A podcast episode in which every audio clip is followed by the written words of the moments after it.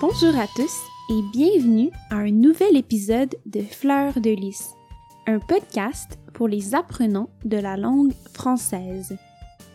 Je m'appelle Sarina et je viens du Québec. À travers chaque épisode, je vous ferai découvrir un nouveau sujet qui m'intéresse. Je vous parlerai parfois de littérature ou de voyage ou toute autre chose qui m'inspire.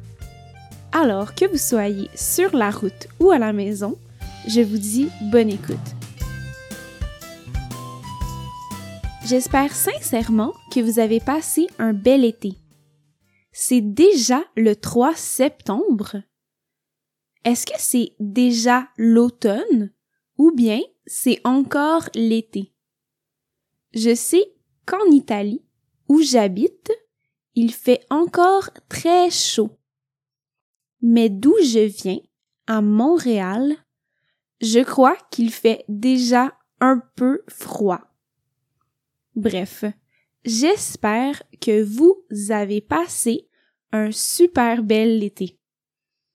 Et pour se rappeler des beaux jours de chaleur, j'ai décidé de vous parler de ce que j'ai fait moi cet été. Vous l'avez bien deviné je veux vous parler de mon voyage en Sicile. Pour être honnête, j'ai été super chanceuse dans ce voyage. Mon amie Isabella, que j'ai rencontrée quand je suis arrivée en Italie, vient de la Sicile. Elle n'y habite plus, mais en général, elle y retourne en été pour voir des amis et sa famille. Elle m'a donc invité chez elle. Sa famille a une belle maison sur la mer, dans un petit village sur la côte. Pendant ses vacances en Sicile, cette maison sur la mer est devenue mon petit paradis. Je me souviendrai toujours des couchers de soleil et des longues discussions semi-philosophiques avec les pieds dans l'eau. Il y a peut-être quelque chose d'un peu magique avec la Sicile, ou peut-être avec la mer Méditerranée, ou peut-être avec le mois d'août en général c'est difficile de parler de la Sicile sans parler de la nourriture sicilienne. C'est tellement, tellement bon. C'est incroyable. Tout simplement incroyable. En plus, je ne dirais pas que je suis vraiment une foodie, comme on dit en anglais. En général, je mange n'importe quoi et je ne m'intéresse pas beaucoup à la nourriture en voyage. Je mange n'importe quoi, n'importe où, et je ne suis pas difficile. Par contre, ceci n'est pas vrai en Sicile. Il y a une culture de la nourriture vraiment importante. Manger, même un plat simple, devient une activité centrale et importante. C'est aussi une activité sociale parce qu'on parle beaucoup de la nourriture. On en discute et on fait des commentaires sur la texture, le goût.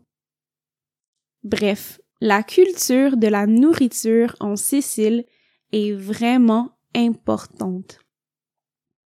Finalement, si je parle de la Sicile, je dois vous parler des Siciliens et Siciliennes. Dans un ancien épisode, j'ai parlé de choc de valeurs.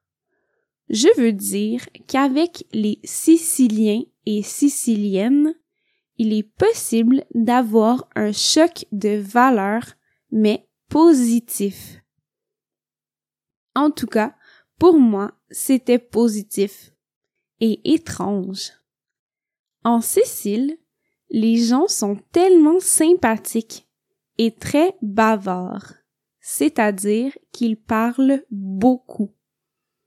Ils n'ont aucune gêne à te demander des questions personnelles et c'est assez drôle. Alors, je finis par un conseil. Si vous avez l'opportunité de vous faire inviter pour un dîner ou un souper chez un Sicilien, je vous le recommande absolument.